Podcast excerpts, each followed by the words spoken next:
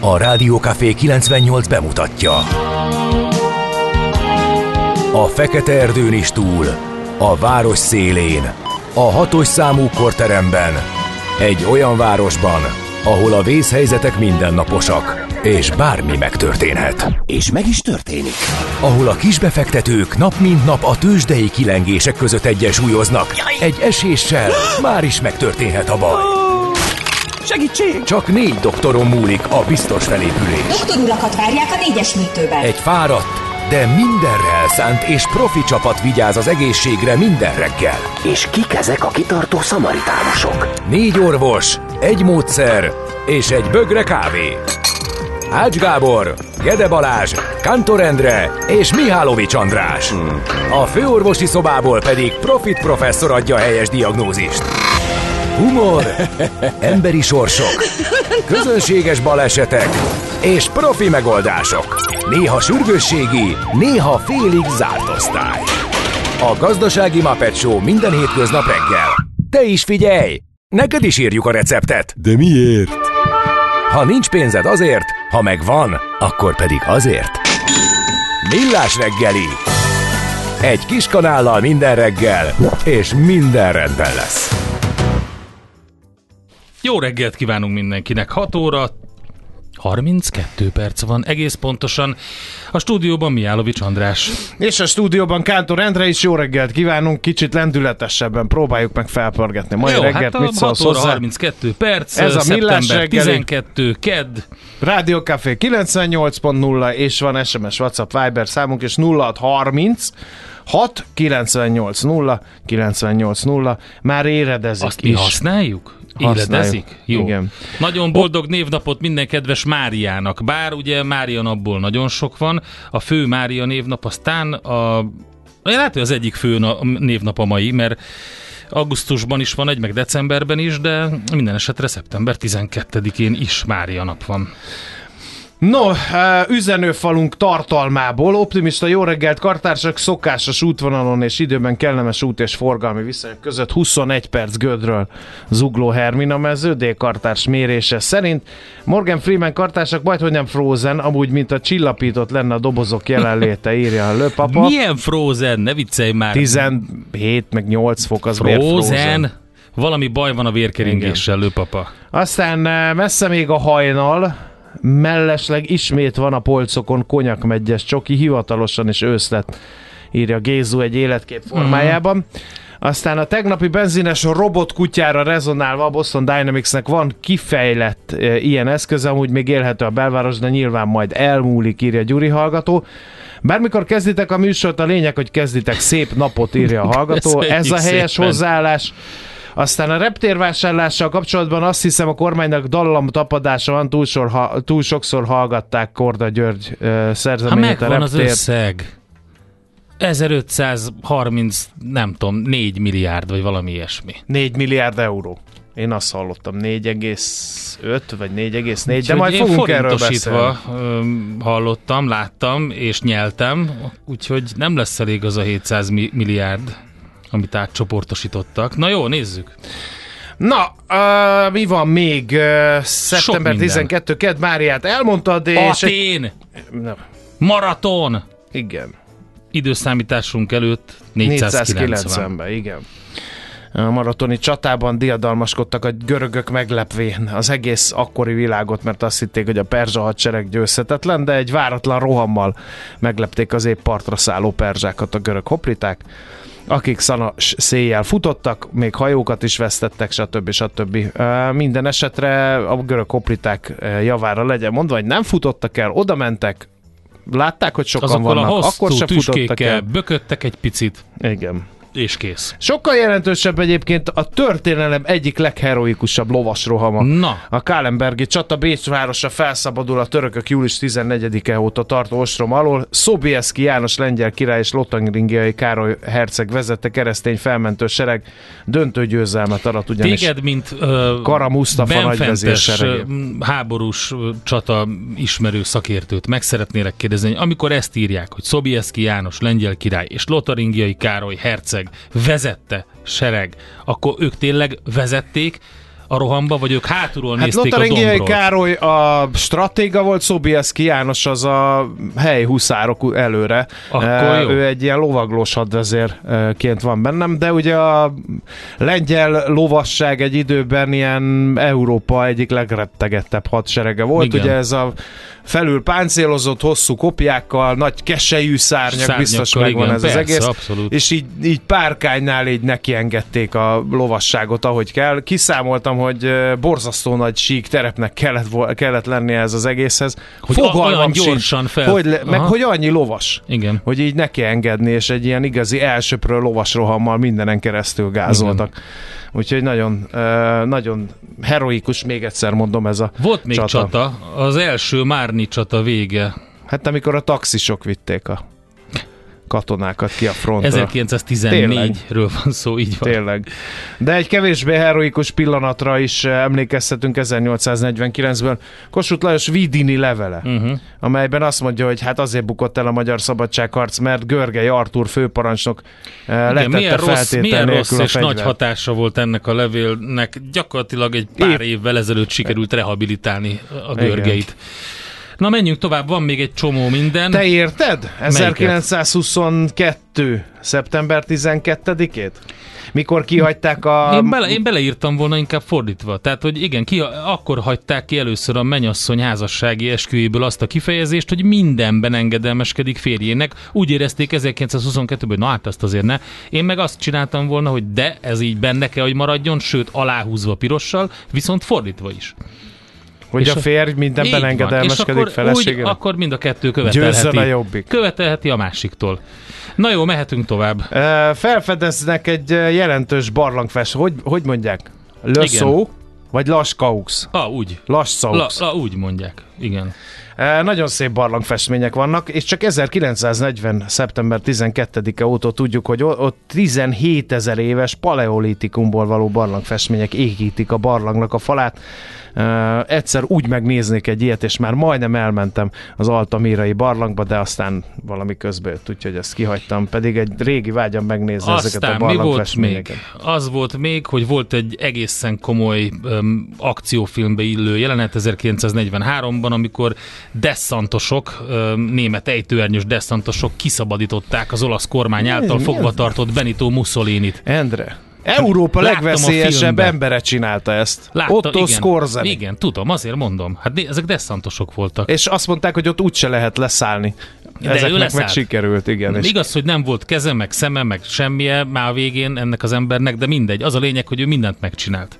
Igen, hát ő rabolta el, magyar vonatkozása van Otto Skorzeninek, mert Horthy kormányzó fiát is. Bizony. Egy szőnyegbe csavarva ő rabolta el a budai várból. Ajaj, kemény csávó volt. Nagyon, érdemes utána nézni. Nem volt egy matyóhímzés az ember, biztos. Tehát azért emléktáblát nem állítanék neki, de kétség kívül egy nagyon tökös katona volt, ezt lehet mondani. Nem felmagasztaljuk, csak elismerjük ezeket az érdemeit. Budapesten 20 000 vettek részt a Bős-Nagymarosi vízlépcső megépítése elleni tüntetésen. A parlamentben Grósz Károlynak és Straub F. Brunónak címzett petíciót adtak át, hangsúlyozva, a vita demokratikus rendezése egy megújuló politikai konszenzus alapja lehet. Ezt azóta nem 1988 óta várjuk a megújuló. A demokratikus rendezése azóta se sikerült Magyarországon. Na mindegy. Na, a születéseseket nézzünk. Azt mondja, hát én beemeltem ide. Jóska. Jó, te azt emelted be, de én inkább Richard Jordan Gatlinget említeném. A Gatling géppuska atyát. Tudod, az, amilyen kerekcsöve van, és sok csövű van, és így lehet tekerni, és a legjobb Clint Eastwood filmekben azt előkapta a koporsóból, aztán... Az nem a Clint Eastwood volt, hanem a Franco Nero, a Django-ban, nem? Nem, abban is volt. Ja, igen. Igazad van. A Lee Van Cleefnek is volt, de szerintem a Clint Eastwoodnak is volt. Minden valamire való westernhősnek kell valahol a hátsó fészerbe lenni egy Gatling géppuskának. Igen. Az indiánok nem szerették ezt, hogy ilyen... Hát hogy létezett nem. Richard Jordan Gatling, igen. 1841-ben ezen a napon született Savanyú Jóska, Bakonyi Betyár. Őről egyszer már egy ilyen betyáros különkiadásban megemlékeztünk. Igen. Tersánszky Józsi Jenő, Kossuth Díjas magyar író, és ezen a napon született 1888-ban. Az utolérhetetlen hangú. Tudod, hogy én mennyire szerettem Maurice Chevalier-t? Meg fogsz lepődni, mert 1888-ban született. Egy igazi lovag. Igen. Francia színész, énekes, dalszerző. Hallgassatok Maurice Chevalier-t, egészen meghökkentő. Jesse Owens, afroamerikai atléta, futóbajnok, polgárjogi vezető 1913-ban született ezen a napon. Aki ugye a berlini olimpián a fajelmélet ellen fellépve bizonyám nem általod győzni. Így van. Bizonyos versenyszámokban Hitler legnagyobb savanyúságára. Stanislav Lem. Azt direkt miattad raktam. Mindenképpen. Ott. Nem a legnagyobb kedvencem Skiffy-ben, de az biztos, hogy óri. Hát nem, mert hogy nem tudom, ez teljesen véletlen. Nem ő, az ő könyvei kerültek előre. Akkor biztos sorban. Linda Gray a kedvenced. A Dallas Samantha-ja. Linda Gray az egyik kedvencem. Aki nem is Samantha volt, ugye? Valahogy más volt a sorozatban a neve egy csomó embernek. Igen. Ahogy például magyar, a Jockey-nak nem Jockey volt, hanem Junior. JR volt a Jockey, így van. Aztán viszont senki nem tudott úgy inni, mint ők. Igen. Van egy ilyen játék, hogyha a Dallasba valamit töltenek, akkor neked is kell. Igen. Néha vannak olyan részek, amikor az unalmas, de természetesen azért meg lehet játszani. Na, aztán Barry White, amerikai soul énekesre is emlékezhetünk, meg majd fog is a Soul Session egy egész estés programmal, mert 1944-ben, szeptember 12-én született a jeles előadó művész. Akkor biztos neked megvan Paul Walker, az a kedvenced. Igen. A halálos iramban 43 sztárja. Így van. Aki... lett volna, ha nem hal meg egy hülye balesetben tényleg. És Jennifer Hudson? Jennifer Hudsonról is emlékezünk. Hogy került ide? Hát, mert emlékezni kell rá is. Amerikai énekesnő, színésznő, 1981. Hát ő is ilyen polgárjogi aktivista. De miben játszott Jennifer Hudson? Oscar, Golden Globe és Grammy-díjas amerikai énekesnő, úgyhogy hidd el nekem, hogy a 2020-ban a világ legbefolyásosabb 100 emberek között szerepelt a Time magazinban, te meg itt kérdezősködsz, hogy mi történt. Ha megmondom őszintén, hogy... a Dreamgirls-ben, ő volt az egyik karakter, de egyébként... a legjobb női mellékszereplő Oscar-díját kapta. Franklint játszotta, de megvan a Respect-ben. Igen. Na, akkor most már helyben vagy. De főleg énekesnői karrierje az, ami, hát látom, hogy itt nagyon sokszor a hangját adta, például a Sing-ben. Igen. Úgyhogy, na jó. Na, a hallgatók írják, hogy örülök, hogy Andris nem vérzett el az arénában. Jó reggelt, szétaggoltuk magunkat tegnap, de fantasztikus adás volt az ókor és a jelen csodás keverék. Örülök, hogy jól vagy, András, le a kalappal, Endre a hajnali utazó előtt. A jó, a rossz és a csúfban van a géppisztoly, de az nem géppisztoly, kedves Vera, hanem az géppuska, az nagyon-nagyon nagy különbség. Samantha eredetileg Sue Ellen volt, Jockey pedig GR. Igen, JR, így van. Igen.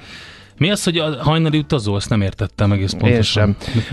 Biztos látotta. Hogyan sérült meg András katona vasárnap, és készül a következő csatára? Nem vagyok kész, hosszas lábadozás.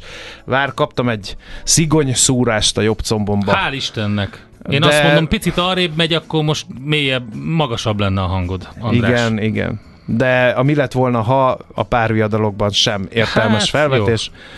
Úgyhogy pár hónap rehabilitáció vár rám, sajnos fáj nagyon.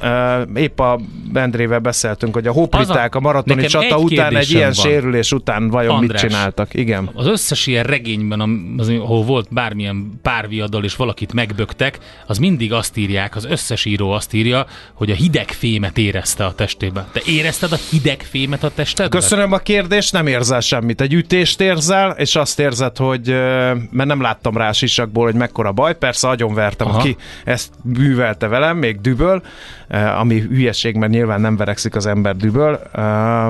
Egy ilyen ütést érzel, és azt érzed, hogy gyengülsz. Ennyi. Tehát az igen, én is ez volt a tippem, mert többször elvágtam már a kezem, és akkor egy ilyen fájdalom van, de magát az eszközt, amivel annak az anyagát, vagy ez a hőmérsékletét. Semmi. Na jó. Szerintem emlékezzünk. Kiskorúak is vannak köztetek talán, mert nem biztos, hogy erről kéne beszélni reggel 8-kor. Igen, így van. Mi történt velem az arénában. Kedves kiskorúak, amikor játszotok otthon indiánost, kovbolyost, gladiátorost, ilyesmit, akkor kizárólag a szüleitek által engedélyezett műanyag fegyverekkel tegyétek, ne igazi, éles fegyverekkel. Igen, mint Bandi bácsi, vagyis hát András bácsi, mert akkor így jártok. Egyébként elképesztő, Endre, hogy a katasztrófa turizmus az azonnal beindult, mikor látták, jöttek oda a tágra nyílt szemű gyerekek, ilyen igazi vé. Új, és vagy letetszik mosni, vagy most nem fáj, vagy meg ilyenek jöttek, nagyon cukik voltak.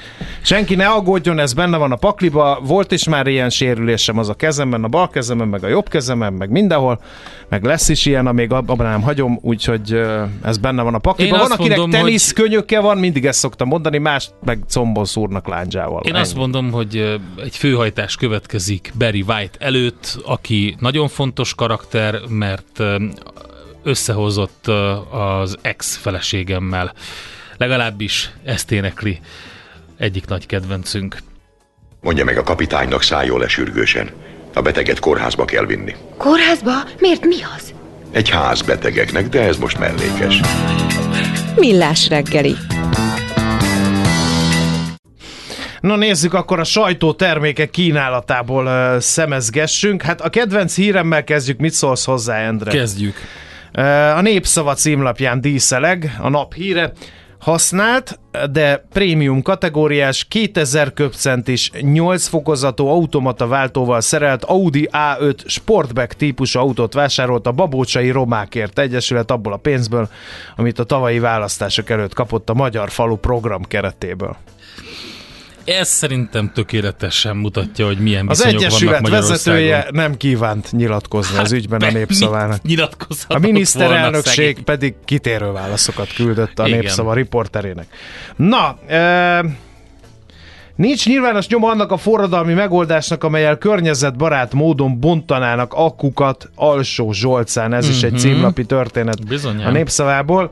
Egy szlovén vállalat a világ legmodernebb újrahasznosítási technológiáját dolgozta ki, aminek köszönhetően az elektromos akkumulátorgyártás teljes mértékben körkörössé tehető, tehát a környezetet teljes egészében meg lehet óvni a hulladékképződéstől. Így jelentette be a külügyminiszter augusztus végén a szlovén vállalat az Andrada csoport Alsó Zsolcai akkubontó beruházását, amelyen hevesen tiltakoztak a helyiek. A miniszter állítását a Népszava szerint nem igazolja teljes mértékben a szlovén cégregiszter. Szlovéniában ugyanis nincs Andrada néven bejegyzett cég. A beruházásra minimális törzstőkével létrehozott Andrada Group Kft. Honlapján pedig nincs nyoma a forradalmi technológiának. A cég kérdéseikre, mármint a Népszava kérdéseire nem válaszolt. A Kft. Egyik tulajdonosa, Magyarország tiszteletbeli konzulja is Szlovéniában, a Hydria Holding nevű szlovén autóipari multicég egyik vezetője. Az autóipari cég oldaláról pedig az derül ki, hogy járműalkatrészeket gyártanak, de akkumulátorbontó csoda technológiáról ott sem esik szó. Hát erre most mit mondjak? Nyilván elképesztő hír eleve, de hogy annyira olyan szinten sokkolva vagyunk az ilyen jellegű információk által, hogy ez már csak úgy, ez már a futottak még kategória. Igen. Nálad mi van? Hát, nem, mint ez nem én lenne is mondhatnék elég ilyeneket, de egyébként, ja, igen. Na, nézzem akkor a portfóliónak a vezetőanyaga. 1 milliárd forintot keres, és most lemezszerződést is kapott egy nem létező influencer, írja hvg.hu. Dominos címmel adta ki a Warner Music Group a No Nori nevű influencer első albumát. Az előadó nem él, és soha nem is létezett, valójában csak egy digitális entitás. Köszi. A portfólió vezető anyaga súlyos 6,8-es erősségű földrengés sújtotta Marokkot, az áldozatok száma meghaladja a 2000-et, a renges epicentrum borzasztó az Atlasz-hegységben volt. A hegyi utak beomlottak, nehezítik a mentés, az 1 milliós Marrakes világörökségi óvárosát is súlyos csapás érte. Számos ország, a Marokkóval diplomáciai kapcsolatokat sem fenntartó Algéria is például segítséget ajánlott fel, de Rabat egyelőre 4 ország mentőcsapatának adott zöld utat, erről ír a portfólió a reggeli anyagában. Azt hagyján, egész Észak-Afrikában nagyon nagy baj van, és ez nyilván nem fog jót tenni az elvándorlásnak. Líbiában is úgy tűnik, hogy több mint 2000 ember halt meg az ország keleti részén, mert gátak szakadtak ki, és lényegében több települést bemostak a tengerbe. Tehát lényegében egy sivatagi ország, ha lehet ezt mondani, akkor most árvízzel küszködik, úgyhogy ezek a legfrissebbek a magrebi területről. Igen. Aztán az Index vezető anyaga, egy új tanulmány bizonyítja, hogy 30 év alatt mintegy 80%-kal megnőtt az 50 év alattiak körében előforduló rákos megbetegedések aránya. Az okok ismeretlenek, de az életmód is nagyban hozzájárulhat a szomorú statisztikához. Az M4.hu cikkét ajánlanám még. A sikerpropaganda ellenére a szegények továbbra is megszenvedik az inflációt, mint tudjuk, ez a szegények adója. A pénteken publikált inflációs adat ugyan az áremelkedés ütemének lassulását mutatja, ezt sokszor elmondtuk, hogy ez tényleg csak a lassulása, ám az alacsony jövedelműek számára a folyamatok nagyon fájdalmasan alakulnak, és lesznek továbbra is fájdalmasak. Ennyit az M4.hu cikkéről, hogyha még valaki érdekel, akkor el lehet olvasni. Szerintem tőzsdézzünk. Hol zárt? Hol nyit? Mi a sztori? Mit mutat a csárt? Piacok, árfolyamok, forgalom a világ vezető parkettjein és Budapesten. Na nézzük akkor talán a budapesti értéktőzsdét, ahogy szoktuk volt, mindig ezzel kezdjük, hogy mi történt a budapesti értéktőzsdén a tegnapi kereskedési napon, és hát azt kell mondani, kérem szépen, hogy volt itt minden, mint a bucsuba, de a lényeg az, hogy 0,6%-kal erősödött. Mint a bucsuba? Hát csúcson zárt a budapesti értéktőzsde. Igen. Ilyen van. A vezető papírok mindegyike erősödni tudott, mondom sorrendben 1,12%-ot az OTP 14.500 forintig, a MOL 0,37%-ot tudott drágulni 2.678 forintig, a Richter 0,11%-ot 9.405 forintig, a Telekom pedig 0,8%-ot 453 forintig, de a Telekom forgalomban le volt maradva két papír mögött is, ezek pedig az Opus és a 4IG voltak, úgyhogy ezeket is elmondom, az Opus tovább erősödött 1,8%-kal, a 4IG viszont esett 0,6%-ot. A tőzsde előszobájában, az X-Tent kategóriában, hát kérem szépen az Épduffer az elmúlt napokban figyelemre méltő forgalomban kereskedhető papírnak számít, most éppen esett 3,2%-ot, aztán itt volt még a Nap részvénye, ott sem volt jó a hangulat, 1%-os mínuszt hozott össze a részvény, és mondjuk még a Glostert ide emelném, a harmadik legnagyobb mértékben kereskedett papír révén, ott 0,2% volt a mínusz, tehát amíg a vezér parketten, a BUX-nál mindenki drágult, az X-Tent kategóriában már nem volt ilyen rossz, vagy jó a hangulat, sőt egyenesen rossz volt. Tehát a csúcs az azt jelenti, hogy a napközbeni emelkedésben elérte az 57.411,6 pontot a BUX, ami új történelmi csúcsot jelent, aztán kicsit visszaadott a lendületből, de ettől függetlenül ezt ne vitassuk el. Az amerikai tőzsdének is erős napja volt, a Wall Streetnek, mert hogy egyébként nem indult csendesen a hét gazdasági adatok tekintetében, erről beszéltünk, sem itthon, sem külföldön. Tehát csendesen indult, mert nem kell fontos adatokra várni a hét első felében, és jó hangulatú kereskedés volt mind Európában, mind a Magyarországon, ahogy ezt hallottuk, és az Egyesült Államokban is pozitív volt a hangulat, elsősorban a Nasdaq teljesített jól. Itt volt egy nagyon komoly hír az Apple-lel kapcsolatban, új üzletet kötött az egyik legfontosabb beszállítójával, meg is pattant a Qualcomm árfolyama, ezt mindenféleképpen érdemes kiemelni az amerikai tőzsdével kapcsolatban. Ahogy nézem, egyébként kb. 0,7%-os plusz volt az S&P-ben, 0,2 a Dow Jones-ban, és több mint 1% a Nasdaq-en, ebből is látszik, hogy a domborított a Nasdaq Composite a tegnapi napon. Azt mondja, hogy a Russell 2000 is, tehát a Midcap Index 0,2%-os pluszban zárt. Európában a FTSE, a DAX és a párizsi mutató is 0,5% körüli, azt majdnem elérő teljesítményt könyvelhetett el, és a japán és az ázsiai tőzsdék is jól szerepeltek a mai napon, 0,7%-os plusz a Nikkeiben, a Hang Seng is pozitívban, a Composite is, a Shanghai Composite és a Shenzhen Index is 0,3%-os pluszban. Úgyhogy tényleg egy jó hangulatú kereskedés, és ha megnézzük a legaktívabb papírokat az amerikai tőzsdén, a Tesla ugrott meg 10% fölött, a Tilray Brands 9,6%-kal, a New Holdings 8,4%-kal, a Palantir 4,5%-kal, és az Apple 0,6%-os plusszal. Úgyhogy az Oracle volt az egyik trender egyébként 0,3%-os plusszal, az Amazon is 3,5%-os pluszban. Tehát látszik, hogy tech hangsúlyos az erősödés az Egyesült Államokban. Tőzsdei helyzetkép hangzott el a Millás reggeliben. A rovat támogatója, a hazai tőzsde gyorsan növekvő nemzetközi informatikai szolgáltatója, a Gloster Info Kommunikációs nyerté.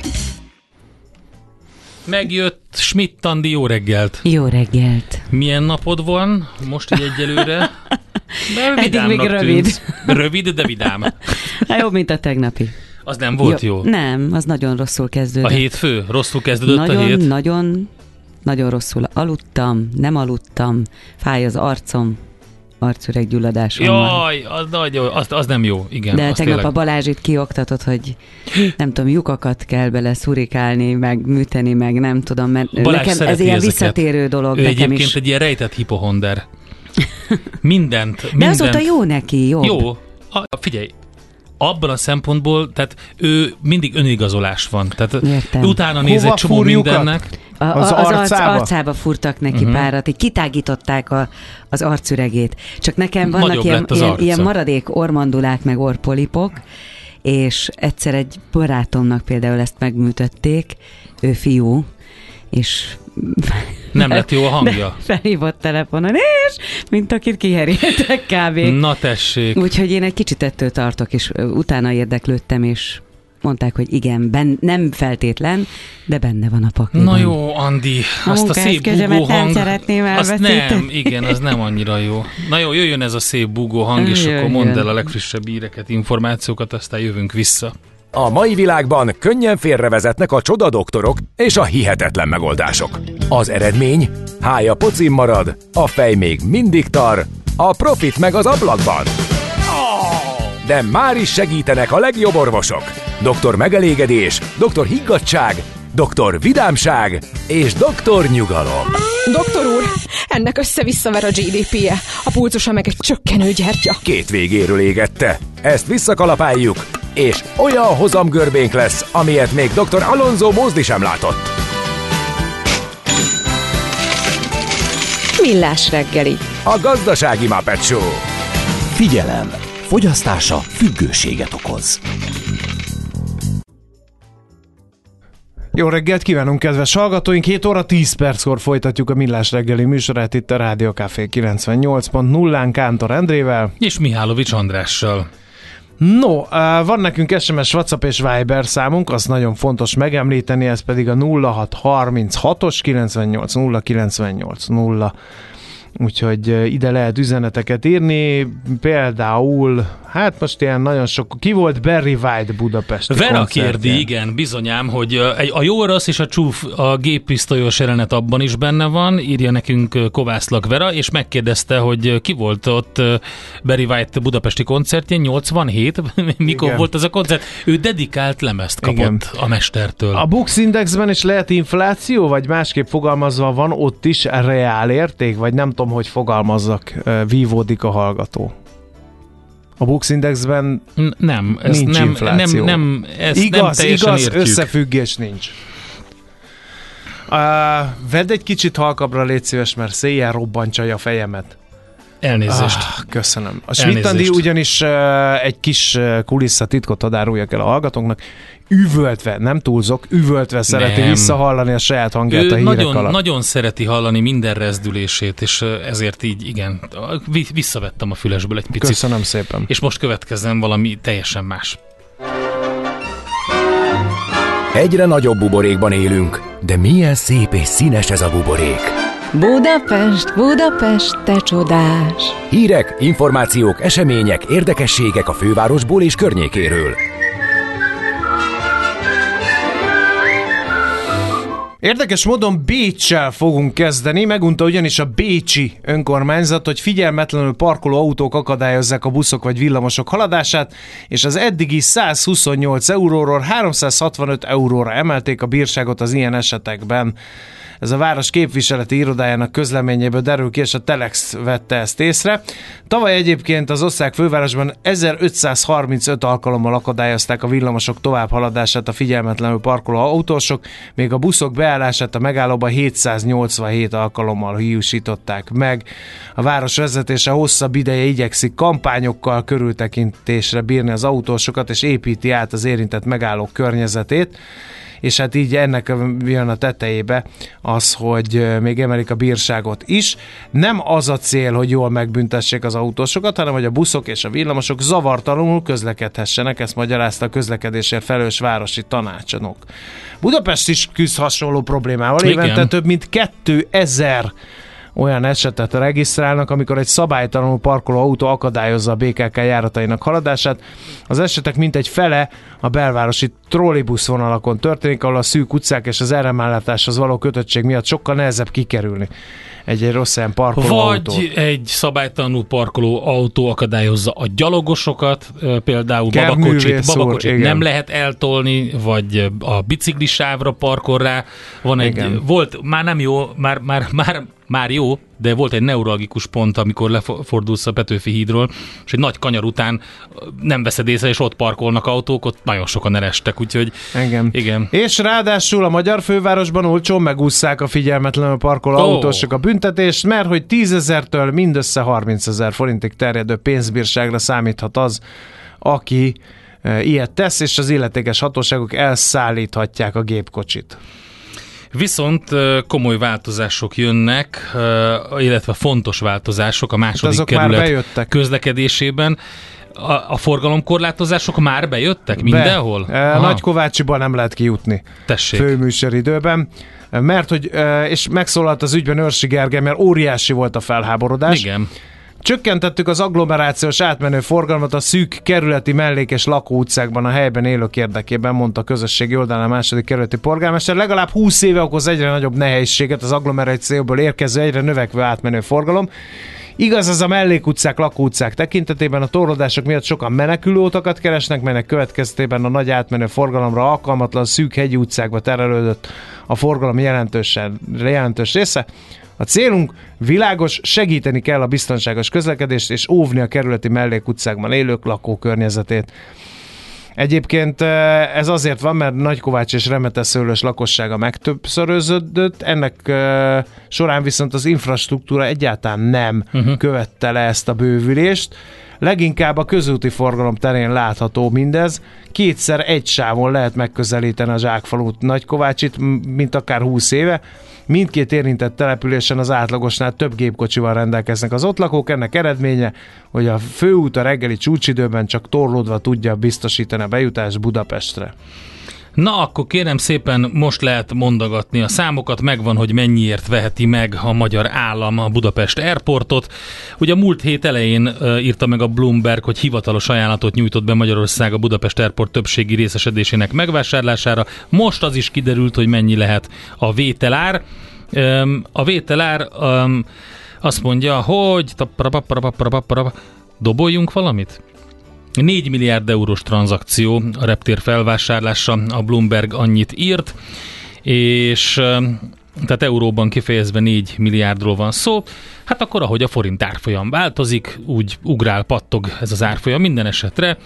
Ugye 2020-ban egy magyar befektetőkből álló konzorcium tárgyalt a Budapest Airport megvásárlásáról, aztán ugye a magyar kormány is folytatott tárgyalásokat, aztán arról szóltak a hírek, hogy 4 milliárd eurót ajánlott a reptérért a kormány, aztán egy megemelt 4,4 milliárd eurós árról is szó volt. Közben a Deutsche Bank fair értékbecslése az 4 és 5 milliárd euró közé volt tehető. Úgyhogy most egyelőre úgy tűnik, hogy ez az, amin egy állami irányítású befektetési társaságon keresztül 51%-ot szerezhet, vagy ez az ár, amiért 51%-ot szerezhet a magyar állam. De valaki mondja már meg, hogy miért küzdünk ennyire ezért a nyomorult repülőtérért. De tényleg, tehát ennyit ér az, mert valahol meg az van, valahol olvastam, hogy nagyon nehézkesen fog megtérülni. Sajnos a lapszemlébe már ellapoztam ezt a hírt. Ja, várjál, itt van portfólió. Megvan, hogy, hogy mennyiért veszi meg az igen, de hogy minek, tudjuk, azt nem látom, hogy... Azt nem. Úgyhogy mindenki számolgathat, hogy ez a mi kis repterünk, ez mennyibe fog kerülni. Ennyit erről. Szerintem fussunk tovább, mert még fontos dolgunk van. Nekünk a Gellért-hegy a Himalája. A Millás reggeli fővárosi és agglomerációs infóbuborékja hangzott el. Tudod, mi az a koktél cseresznye? Hát azt, hogy hol szeret a cápa, akkor figyelj, mert játék következik.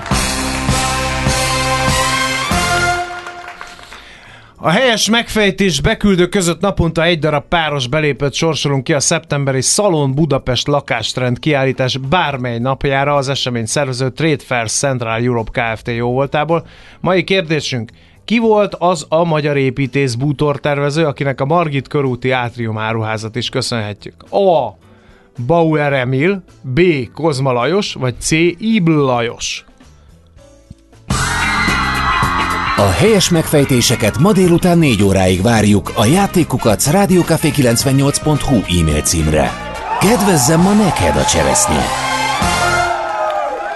Kerek dátum, 20 évvel ezelőtt ezen a napon mondta azt Johnny Cash, a fekete ruhás férfi, hogy ő tovább nem játszik ezen a földön, hanem máshol. Egyébként ugye nagyon boldog polgári házasságban élt June Carter Cash-sel, a feleségével. A boldog az ugye idézőjel. Nem, az hát az elején aprították egymást, de aztán utána megnyugodott, főleg Johnny, és jó útra tért, mondjuk így, és nagyon boldog házasságban éltek. Pár hónappal azelőtt hunyt el June Carter Cash, és ő is követte Johnny Cash. Egyébként az MTV riporterének adott, azt hiszem, talán 3 héttel halála előtt egy interjút, ami nagyon érdekes volt, mert sok mindenről beszélgettek, többek között arról is megkérdezte, hogy nem fél a haláltól, és hát szóval nagyon érdekes beszélgetés volt, főleg annak tekintetében, hogy utána ő azt mondta egyébként, hogy szerintem már nincs sok ideje hátra, de hogy egy teljes életet élt. Minden esetre Johnny Cash az utolsó éveiben is óriásit alkotott, mert hogy akkor jelent meg ugye az American Recordings sorozat, amiben több olyan feldolgozás szerepel, amitől ugye híres lett az a mondás, hogy ha egyszer Johnny Cash eljátsza a dalodat, akkor az már nem a te dalod többé.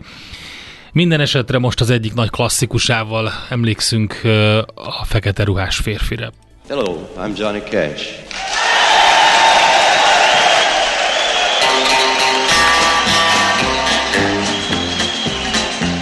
I hear the train a-comin', it's rolling around a bend, and I ain't seen the sunshine since I don't know when. I'm stuck in Folsom Prison, and time keeps dragging on,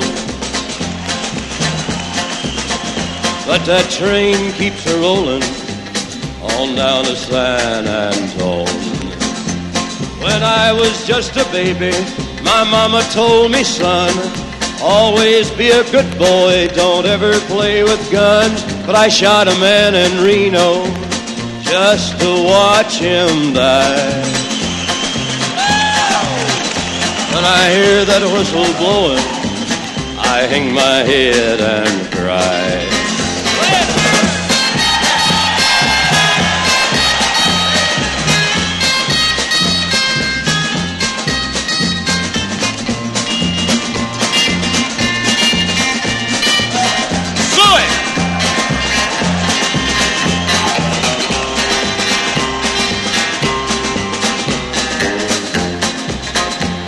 I bet there's rich folks eating from a fancy dining car.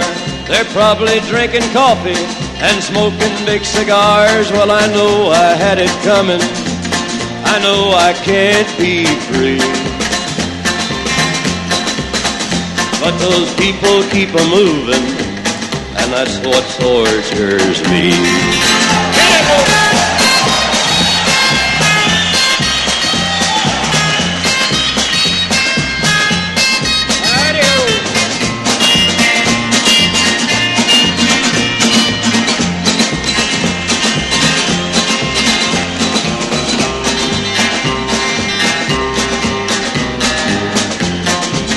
Well, if they freed me from this prison, if that railroad train was mine, I bet I'd move it on a little farther down the line.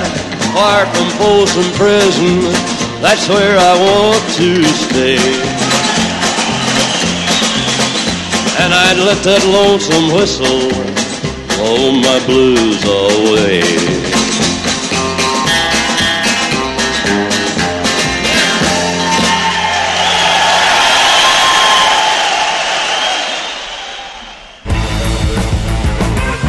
A genetika megtölti a fegyvert, de az életmód húzza meg a ravaszt. Millás reggeli. No kérem szépen, hogyha valakinek van autója, és mostanában kellett akár kaszkót, akár kötelezőt kalkulálnia, annak felszaladt a szemöldöke a homloka közepéig, ebben egészen biztos vagyok, mert egészen elképesztő mértékű a drágulás mind a két biztosítási típus esetében, de hogy mi állhat a háttérben, erről fogunk beszélgetni Pap Lajossal, a Független Biztosítási Alkuszok Magyarországi Szövetségének elnöke. Ő, jó reggelt kívánunk! Jó reggelt kívánok! Először is valós-e, vagy ez csak egy hamis érzet a mi részünkről, hogy drágulás volt a kötelezőben és a kaszkóban is? Természetesen a biztosítások ára sem marad érintetlenül a külső környezettől, így emelkedésről tudok beszámolni, mind a kaszkó, mind pedig a kötelező felelősségbiztosításokat illetően. Ugyanakkor az is nagyon fontos, bár gondolom ezt a témát körüljárjuk, hogy ne csak az árról beszéljünk biztosítás esetében, mert az csak az egyik része, a kártérítés a másik. Uh-huh. Mi lehet ennek a hajtó motorja, ennek az egész emelkedésnek? Mert én valami olyasmi, talán az önök közleményében olvastam, hogy 161 000 például az átlagos éves díj a kaszkónál, ez 22%-kal magasabb az egy évvel korábbinál. Hát ez inflációt jóval meghaladó mértékű drágulás. Igen, ez sajnos igaz, nyilvánvalóan. Ami még szomorúbb, hogy egy nagyon-nagyon picit csökkentek is a kaszkószerződések Magyarországon. Nyilvánvalóan ez részint az árral is indokolható. A nagy emelkedés mellett az általános infláció kívül, amit az emberek más területen is éreznek, itt nagyon komolyan emelkedtek maguk az autóárak, mind használt, mind pedig az új autóárak. Ha valaki új autó vagy használt autót vásárolt az elmúlt időszakban, az tudhatja, hogy milyen mértékben nőttek meg az új, illetve használt árak. Lendületesen, nagyon lendületesen emelkedtek az autó alkatrészárak is, és sajnos, vagy hát megközelítés kérdése, a rezsióradíjak, tehát a munkadíjak is komoly emelkedésen mentek keresztül. Ezen kívül az autók felszerelése nyilván, ami az árban is tetten érhető, megváltozott, sokkal gazdagabb felszereltséggel, férje felszereltséggel érkeznek ezek az autók ma már, és egy koccanásos kár esetén is igen magas kárral kell számolni. Tehát ez azt jelenti, hogy valami kisebb balesetnél is több 100 000 forint, és ezeknek a biztosítóknak azért akkor éri meg biztosítási védelmet nyújtani, akár a kötelezőben, akár a kaszkóban, hogyha emelik a díjaikat, mert akkor, hogyha kár történik és ki kell fizetniük, akkor az olyan nagy mértékű, hogy különben veszteséges lenne ez a tevékenységük. Teljesen egyértelmű, a kötelezőnél látszik, hogy gyakorlatilag billeg is az egyensúly a kár és a díj között. Ezt az MNB mindig méri, most már negyedévente tesz közzé a kötelezővel kapcsolatos indexet, amely mutatja nem csak a díjak, hanem a károk alakulását is. Nem szabad elfelejteni, hogy ezen a terméken is nagy adóteher van, tehát az autósok összességében több ok miatt fizetnek sokat. De azt se felejtsük el, és ezt szeretném hangsúlyozni, hogy a biztosítók fizetési hajlandósága nagyon jó, és ahhoz, hogy ez megmaradjon, tehát megfelelő kártérítést kapjunk, megfelelően gyorsan, kulturált körülmények között, ahhoz azért egy minőségi díjszintre is szükség van, ezt ne felejtsük soha, hisz a biztosítást nem azért kötjük, hogy fizessünk díjat, hanem azért, hogy egy kár esetén valóban megkapjuk a megfelelő kártérítést, és úgy, ahogy nagy valószínűséggel az élelmiszerek területén sem feltétlenül, ha tehetjük, legalábbis a legolcsóbbat vesszük, itt is meg kell fizetni a minőségi szolgáltatást. Uh-huh. Azt egyébként a versenyhelyzet, vagy a piaci verseny ellenére mérhető ez a típusú drágulás? Tehát ilyen 20-22%-os drágulás? A kaszkó, nagyon éles a piaci verseny a kaszkóban. Uh-huh. A biztosítók elmondása szerint gyakorlatilag ez az ág szintén a null szaldó körül billeg, Ők azt állítják, ugye, hogy sokkal magasabb mértékben kéne emelni a díjakat annál, ami történik, de az ön által is említett, és a mi közleményben is szereplő 22% már így is nagyon magas, és az átlagos érték, az ez a bizonyos 160 000 forint, ez nyilvánvalóan sokak számára már akár egy megfizethetetlen árat is jelent, ugyanakkor autózni nagyon sokaknak muszáj.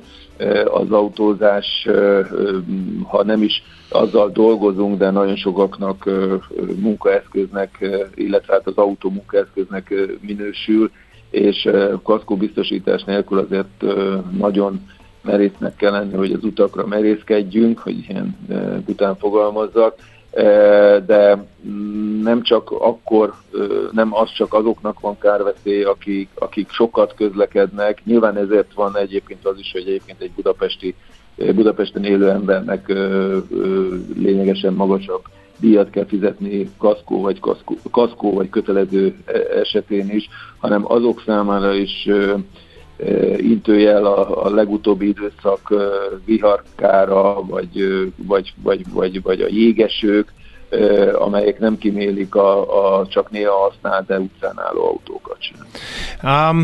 Mennyire specifikus egy ilyen biztosítás? Tehát most azt mondjuk, hogy egyre nő a felszereltség az autóknak, egyre drágább az alkatrész, emelkednek a rezsióóradíjak, egyre drágább az autó, ezeket hallottam érvként. De mondjuk egy 25 éves autónál ugyanannyi a kaszkó, mint egy 3 évesnél? Hát egy 25 éves autónál valóban már nem nagyon éri meg biztosítást kötni, és épp azért, mert a biztosítók ezt jelen pillanatban még igazán nem tudták jól beárazni. Azt lehet mondani, hogy egy 8-10 éves autóra mindenféleképpen érdemes biztosítást kötni, illetve ez akár elmehet 15 éves korig is. Az ennél idősebb autók általában nem képezik már a biztosítás tárgyát.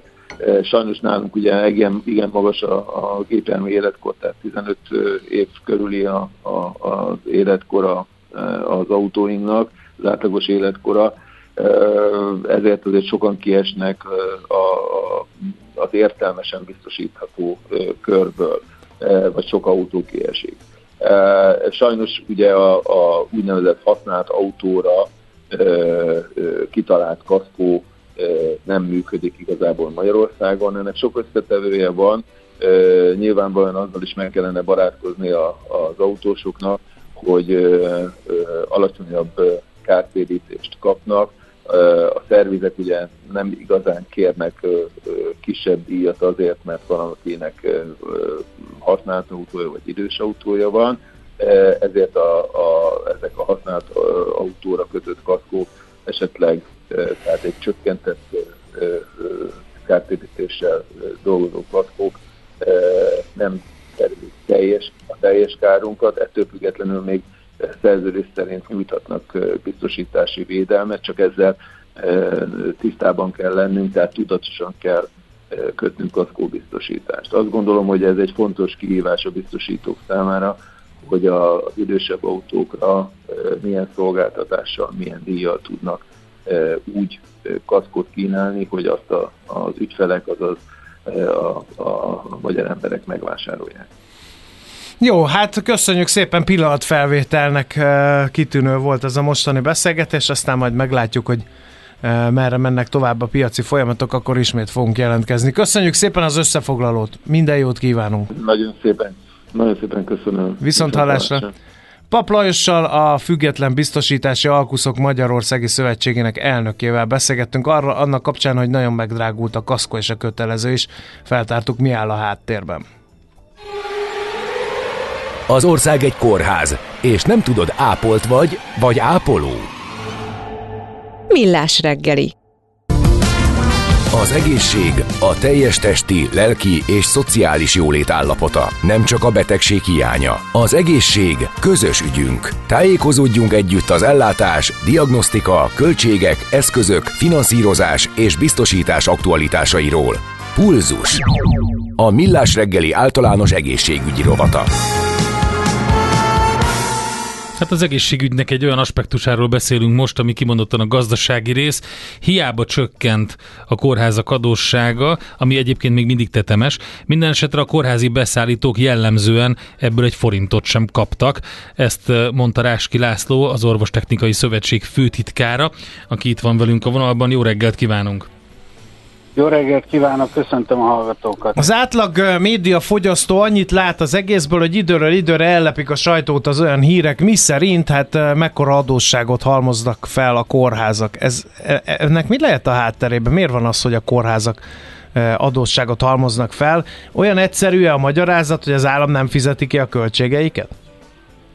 Hát tulajdonképpen lehetne ezt is mondani, és akkor itt vége is lehetne a beszélgetésnek, mert mindent megtudtunk, de azért ezt nem szeretném, úgyhogy ha megengedik, akkor egy kis pármondatos történelmi kitekintést tennék.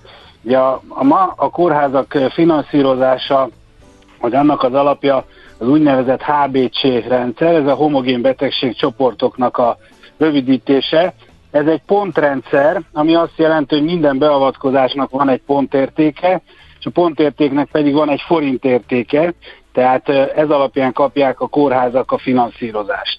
Na most nyilvánvaló, hogy az alapprobléma az, hogy az egyes beavatkozásoknak a forintértéke, tehát ez a HBC pontrendszernek a forintértéke, ez régóta nem változik, vagy ha változott, akkor is csak tulajdonképpen a bért építették be ebbe, tehát valóban az a helyzet, hogy az állam a legtöbb beavatkozásnál, mert vannak jól finanszírozott szakmák, és a legtöbb beavatkozásnál nem fizeti ki azt az értéket, amiben egy beavatkozás kerül.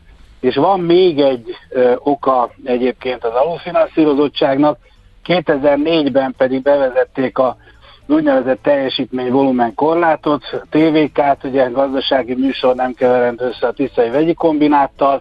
Ez pedig azt jelenti, hogy nem végezhetnek akármennyit egy műtét vagy beavatkozás fajtából a kórházak, hanem mindegyik intézménynél van ennek egy limitje, és ha mégis annál többet végez, mert mondjuk több a beteg, akkor ennek a finanszírozása még tovább csökken. Tehát minél többet dolgoznak a kórházak, annál kevesebb pénzt kapnak.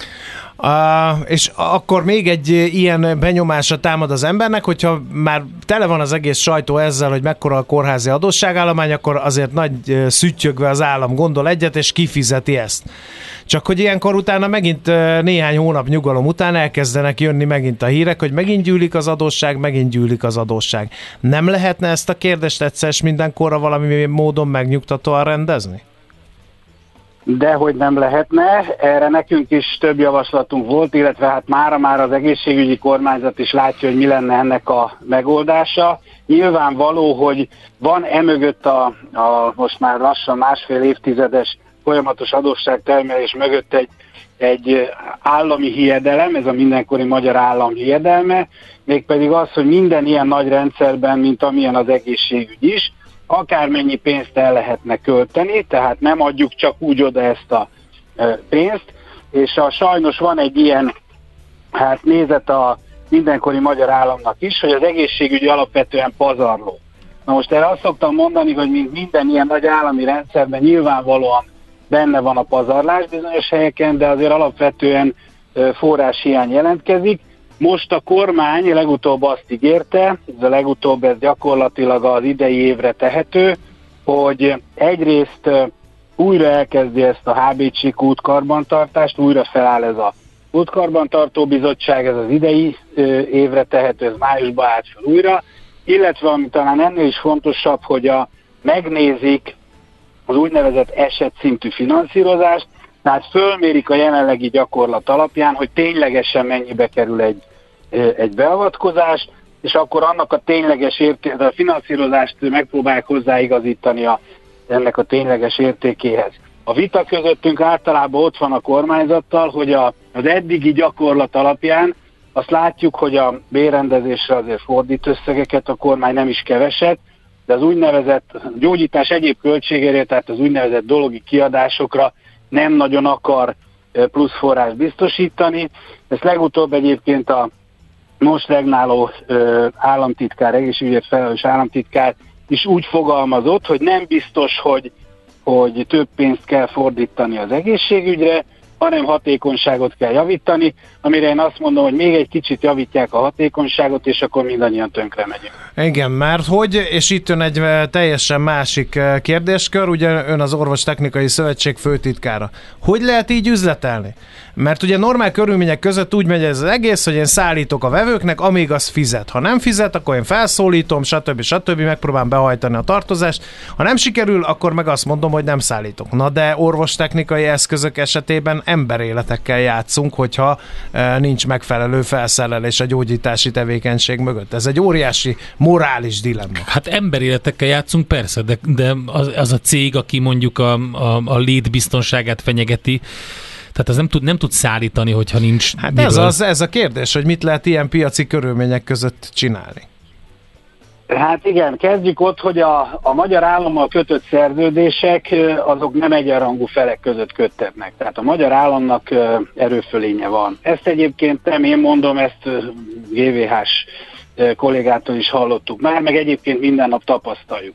Nyilvánvaló, hogy a mi helyzetünk is egy kicsit olyan, mint a mostanában sok helyütt emlegetett lassan fővő béka. Tehát pontosan ez a gyakorlat, hogy a kormány mindig biztosított bennünket arról, hogy persze majd megkapják a beszállítók, csak hát a költségvetés helyzete az ugye nem engedi, mert nem teszi lehetővé azt, hogy most azonnal fizessünk, stb. Erre általában valóban évvégén került sor, bár két alkalommal egy kicsit halasztotta a kormány, meg megpróbált tárgyalni, például 2020-ban megpróbálta beszállítókat lebeszélni a tőkekövetelésük 20%-áról, ez egy nagyon sötét időszak volt, nem is nagyon szeretjük emlegetni. A túlélési technikák azok cégenként változók. Nagyon egyszerű lenne azt mondani, és néha ez elhangzik egyébként, hogy mert a multiknak könnyebb, hiszen mögöttük azért nagyobb tőkeerő áll. Ez a helyzet egyébként a multikat is megviseli, tehát nyilvánvalóan ott is nagyon nehéz mondjuk a headquarternek eladni, hogy hát gyerekek itt 11 hónapig nem fizetnek Magyarországon, és minden ilyen késve fizetés természetesen finanszírozási igényt jelent. A fő baj, vagy a nagyobb baj, az általában a magyar kisvállalkozásokkal van, hiszen mögöttük nincsen tőkeerő. Általános dolog az, hogy aki tudott tartalékot képzett és fölkészült arra, hogy akkor 10-11 hónapig ebből a tartalékból kell élni, majd amikor befolyik az állami pénz, akkor nyilvánvalóan újra föltölti ezt a tartalékalapot.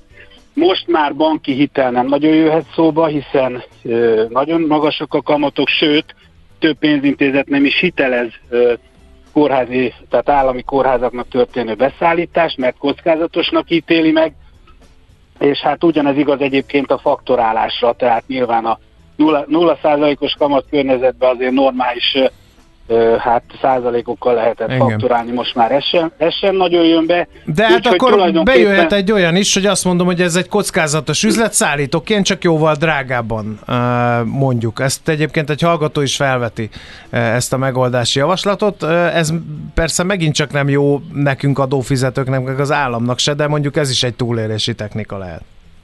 Ha annyi milliárd lenne egyébként pluszban az ágazatnak, ahányszor én ezt az érvet hallom, akkor most nem lenne miről beszélgetni. Nem nagyon lehet ezt érvényesíteni az árakban, mégpedig azért, mert a kórházi beszállítások nagy része közbeszerzésekkel folyik. És az egészségügyi közbeszerzésekre jogszerűen is igaz, uniós direktíva alapján, hogy tulajdonképpen itt lehet az egyedüli értékelési szempont az alacsony ár. Tehát rendkívül nyomottak az árak Magyarországon. Ez nem jelenti azt, hogy bizonyos helyzetekben, mindenre lehet példát hozni, hogy bizonyos helyzetekben bizonyos beszállítók ne élnének azzal, hogy amikor az intézmény adott esetben kényszerhelyzetben van, tehát rendkívüli szállításról van szó, akkor előfordulhat olyan, hogy kicsit vastagabban fog a ceruzájuk, de ez nem általános egyébként ezen a területen. Most éppen mi a helyzet, legyen ez az utolsó kérdés? Mekkora a tartozás, mekkora a baj?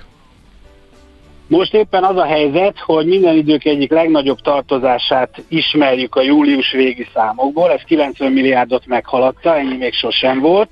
Mindeközben egyébként a rezsivédelmi alapból az intézmények összességében kaptak 60 milliárd forintot, mégpedig címzetten arra, hogy az idei és a tavalyi évi rezsikülönbözetüket ebből finanszírozzák, mert az nyilvánvalóan látszik, hogy az energiaárak, a rezsiárak elszabadulása az rendkívüli mértékben sújtja a kórházakat. Mi többször tárgyaltunk az egészségügyi kormányzattal, ők nem túl meggyőzően, de annak a meggyőződésünknek, reményüknek adtak hangot, hogy ebből az összegből bár évvégén el kell vele számolniuk a kórházaknak, kaphatnak más beszállítók is. Folyamatosan monitorozzuk a tagságunk kintlévőség helyzetét, és azt látjuk, hogy sajnos ebből az orvostechnikai beszállítók nem kaptak, úgyhogy a mi felénk fennálló tartozás az már körülbelül 50 milliárd forint lehet, ami rendkívül veszélyeket hordoz magába, ahogy önök is mondták. Hát, elgondolkodtató beszélgetés volt. Nagyon szépen köszönjük az összefoglalót, reméljük, hogy a hallgatók jobban értik itt a háttérben zajló folyamatokat. Köszönjük, és hát nem tudom, mit kívánjunk? Kitartást, vagy sok sikert, vagy mielőbbi év végét? Monte Kukoli alapján pénz. Hát igen, és az igazából a kórházaknak is kell, mert ugye átlagosan elmondtuk, hogy valamivel csökkent az adósságállomány, de ez a nagy intézmények közül egyikre, másikra igaz, ez vitte lefele, de alapvetően nem. Alapvetően nőtt mindenkinek az adóssága, úgyhogy nem egy egyszerű. Nekik sem jó, a kórházak. Igen, nem egy egyszerű helyzet. Igen, azt lehet mondani. Oké, vissza fogunk erre térni, nagyon szépen köszönjük az információkat. Köszönöm, viszont hallásra. Ráski Lászlóval beszélgettünk, az Orvostechnikai Szövetség főtitkárával. Bulzus. A Millás reggeli általános egészségügyi rovata hangzott el. Az egészségügy a társadalom mindenkori egészségkultúráját tükrözi. A kultúra befektetés önmagunkba. A hozam előrevívő gondolatok. Könyv, film, színház, kiállítás, műtárgy, zene. Ha a bankszámlád mellett a lelked és szürke állományod is építeni szeretnéd. Kultmogul. A Millás reggeli műfajokon és zsánereken átívelő kulturális hozamgeneráló rovata következik. Na, hát beszéltünk már a buszmegállókban felelhető novellákról, de most több mint 1500 novella érkezett a Zsőszédékó sikeres Álljon meg egy novellára irodalmi pályázatára. Itt van a vezérigazgató Samu Tíme a vonalban, és majd elmondja, hogy mi volt most idén a vezérfonal. Jó reggelt, szervusz! Jó reggelt, szervusz, köszöntöm a hallgatókat is. De előtte egy dolgot tisztázzunk, egy ugye plakát cégről van szó. Miért tartja fontosnak egy plakát cég, hogy a kultúrát is ápolja? 2017-ben, amikor kiírtuk az első novella pályázatunkat, akkor az volt a cél, hogy a buszmegállóban töltött 2-3 percet, amíg várakozunk, szórakoztatóbbá tegyük az utazóközönség számára, úgyhogy sikerült is. Azóta szerintem a novella pályázat népszerűségét mi sem mutatja jobban, mint hogy már 6. éve írtuk ki ezt a novella pályázatot, és összesen a 6 év alatt közel 20 000 novella érkezett. Úgyhogy ez egy nagyon nagy siker és óriási visszajelzés nekünk is, hogy az utazóközönség is szereti, és rejtett tehetségek kerültek elő az elmúlt 6 év alatt az irodalmi pályázatunknak köszönhetően. Idén, ahogy említetted, a környezetvédelemre fókuszáltunk, tehát idén először tematizáltuk a pályázati kiírást. Hát ez egy nehéz téma, nehéz novellákat alkotni ebben az ügyben, de mennyire sikerült? 1500 novella az több vagy kevesebb, mint az elmúlt években érkezett? Az kevesebb, nem is vártunk egyébként többet, sőt ez is egy meglepetés volt, hiszen azért ez egy valóban egy nehéz téma, és a tematizálás idén történt meg először, úgyhogy kicsit nehezebb helyzetben voltak, mert ez megköti azért az írókat, hogy valahogy azért elmondják a személyes történetüket, de benne legyen az is, hogy hogyan mentjük meg a bolygónkat, mit tehetünk közösen azért, hogy a környezetvédelemre mit tehetünk közösen azért, hogy megmentsük a bolygónkat, és hogyan tudunk jobban koncentrálni a környezetvédelmi kihívásokra. Kik bírálták el ezeket? Minden évben a zsűri elnöke Grecsó Krisztián, velünk van Vecsei H. Miklós színművész most már 2. éve. A környezetvédelem miatt Ürgeforsz az ilyen a klímakutató volt az egyik zsűri tagunk, és a főtámogatónktól Károly Zsuzsa, aki az AON márka és marketing vezetője, és jó magam, úgyhogy ebből állt össze az idei zsűri. Megvannak már a győztesek is, bár még egy szavazás néhány napig zajlik, ez pedig pont a közönség szavazás. Mit lehet tudni a győztesekről? Hol lehet esetleg utólag elolvasni a díjazott pályaműveket?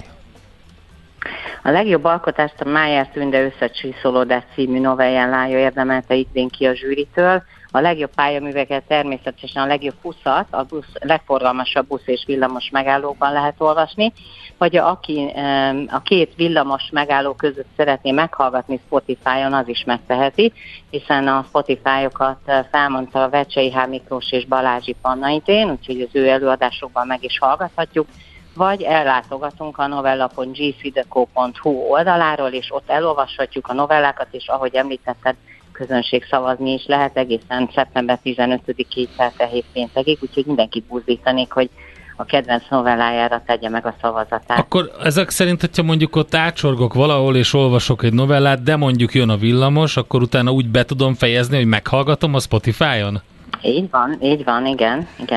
Na, ez jól hangzik. Mik a díjak? Tehát mit kap az, aki mondjuk a zsűri szerint a legjobb lett, és mit kap mondjuk napfény, a közönség ismertséget. Igen. Na, reflektor. Reflektort. Én azért nem reflektort mondtam, mert az kint van az utcán. És ugye környezetvédelmi szempontból nem fenntartható.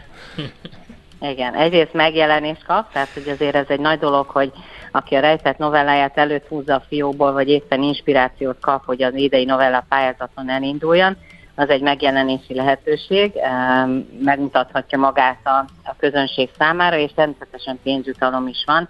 A legjobb díjazottunk 300 000 forintos pénzjutalomban részesült, 200 000 és 100 000, és vannak külön díjak is, az Elannak is volt külön díja, a Rosszmannak, mint támogatónak külön díja, és a közönség szavazatnak is, vagy a közönség által megszavazott legjobbnak is fog majd egy díjat kapni tőlünk. Hol lehet szavazni egyébként?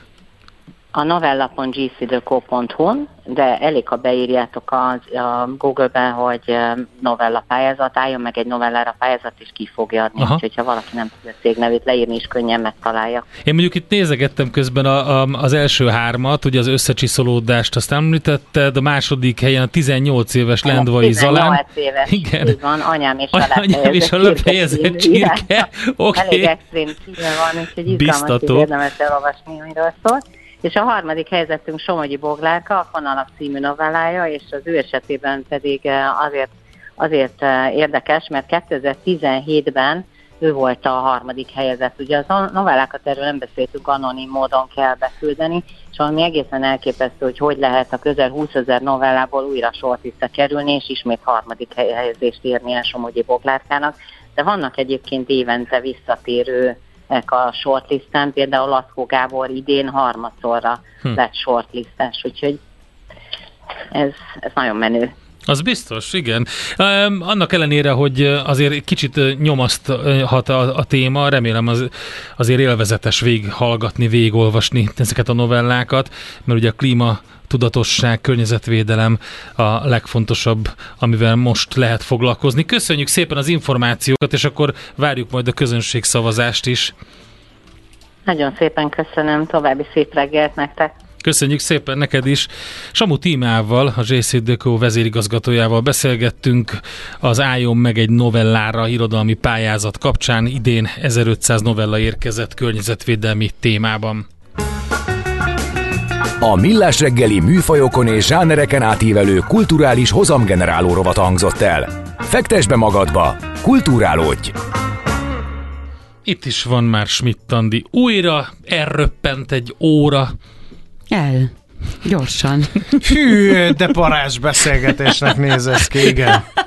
Hát akkor ne habozzunk, hanem hadd mondja a híreket, azt essünk túl ezen az egészen. Ez legyen az, amikor ez tudod beszélgetni. Ez biztos olyan, voltam, mint amikor a színpadon elfelejti valaki a szöveget, és mond valami tölteléket. Tudod, az, elröppent egy óra el. Hát de... ha ilyen tölteléket mond, ugye én dolgoztam színházban, nekem volt egyszer egy csaj, az elfelejtette, egy mondata volt pécsi színház. És azt is elfelejtette? Nem. Tehát egy mondata volt, de elfelejtette. Elfelejtette, és azt mondta, nem fogom kimondani, mert egy elég ronda káromkodás, teljes hangosan a színpadon, hogy na ez nem fog most eszembe jutni. Ezt mondta. és gyerekek, pont egy ismerősöm nézte, az utolsó sorban ültek, azt mindent lehet. Tehát teljesen hallott, bepánikolt, sokkot kapott. Már nem is tudom, hogy ki volt az a híres Shakespeare színész, aki mesélte így a emlékezetéből nagy sztorikat, és volt egy előadás, ahol ugye a tör az, ami méreg van, ugye Macbeth, és nem működött a tör. Ja, nem tudta kihúzni, nem tudta beragadt, és nem tudta kihúzni a tokból a tört, és annyira mérges lett, hogy belerugott a másikba. Ja. Térden rúgta a másikat mérgébe, mert többször elmondta, hogy nem működik a kellék, és akkor nem tudott mit csinálni, mert úgy térden rúgta, de folytatni kellett az előadást, és akkor elkezdett kiabálni, hogy a csizma meg volt mérgezve. De lehet, hogy a Patrick Stewart mesélte. Na jó, hát ez tovább. Egy ilyen small talk volt az elmúlt percekben. Látod, milyen érdekes lett, nevettünk is minden. Jó, hogy ülök, mert leültem volna tőlem. Na, hadd jöjjenek azok a hírek Schmidt Anditól.